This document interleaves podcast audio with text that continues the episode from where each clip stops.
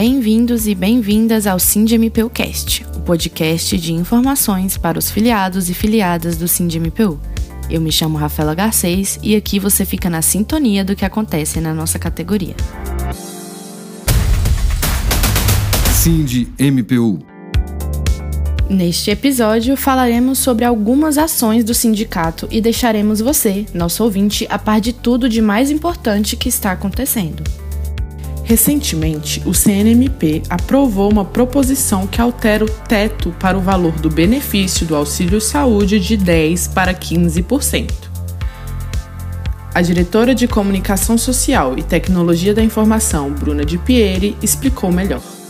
Para ajudar os filiados a entenderem melhor o que aconteceu com a alteração da resolução do CNMP, é importante destacar que, além da alteração do percentual máximo para fixação do limite do reembolso ter subido de 10% para 15% do subsídio de membro, isso ainda depende da regulamentação por portaria do PGR. Eu queria lembrar que o CNMP ele faz o regulamento para todo o Ministério Público do Brasil. Então, depois, cada chefe de cada MP vai fazer a regulamentação para os seus servidores e membros. No caso, a gente tem que aguardar o PGR fazer essa regulamentação para ver qual percentual ele vai estabelecer. É importante destacar que na resolução é estabelecido um limite máximo. Então, a gente ainda não sabe quanto de fato vai ser aplicado. A segunda parte dessa alteração da resolução, que diz respeito ao inciso 2 do artigo 4,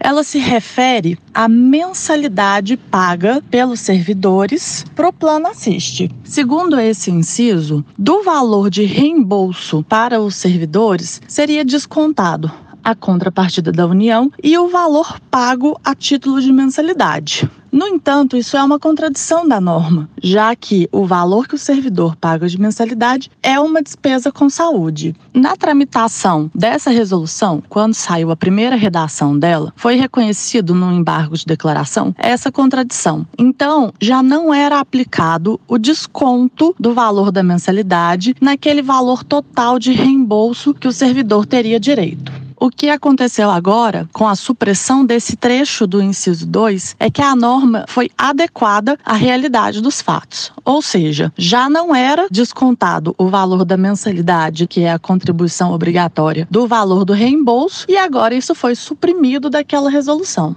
Por enquanto, nós não temos nenhuma alteração na supressão do desconto da contrapartida da União. Mas em contraponto, essa decisão ela abre um espaço muito importante para o sindicato, já que, pelo nosso entendimento, nós podemos e agora abriu a possibilidade de competência para pleitear a supressão desse desconto dos 235. O próximo passo na nossa luta pelo auxílio saúde mais isonômico e que beneficie mais servidores é aguardar a edição da portaria do PGR que vai regulamentar a resolução do CNMP.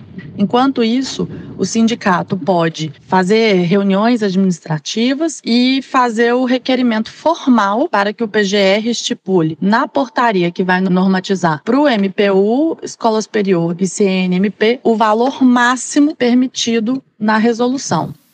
O assunto é complexo mesmo, e o nosso assessor jurídico, Fábio Stilac, deu uma previsão de como as coisas podem acontecer daqui para frente. O sindicato, ele continua brigando, vai fazer um pedido inclusive nesse nesse processo, nesse procedimento, para que também seja retirada a contrapartida da União, uma vez que ela também não pode ser descontada do reembolso. Esse sim realmente seria, na nossa opinião, a maior vitória ali, uma luta que a gente já vem brigando há muito tempo, inclusive com vários pedidos, várias solicitações então, só para deixar claro, apesar realmente de ter ocorrido essa retirada do desconto do reembolso, a retirada foi da participação obrigatória do servidor. E outra decisão que houve ali no julgamento é que ele ampliou, né, de 10% para 15% do subsídio do membro. Só que eles colocam ali limitado a questão orçamentária. Então, realmente eles aumentaram, ali ampliaram o valor do reembolso, mas limitaram por conta da questão orçamentária. Essa foi outra alteração no julgado também.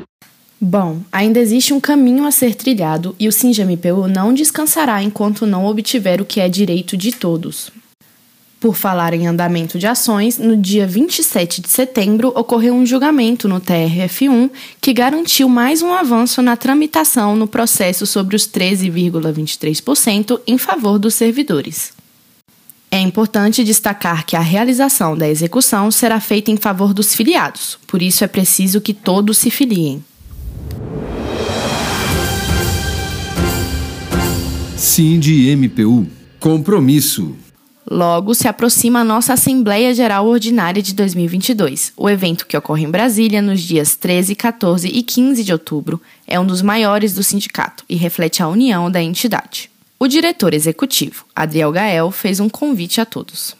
A capital federal aguarda todos os delegados de bases eleitos e os delegados naturais para a 23ª GO do SINDMPU.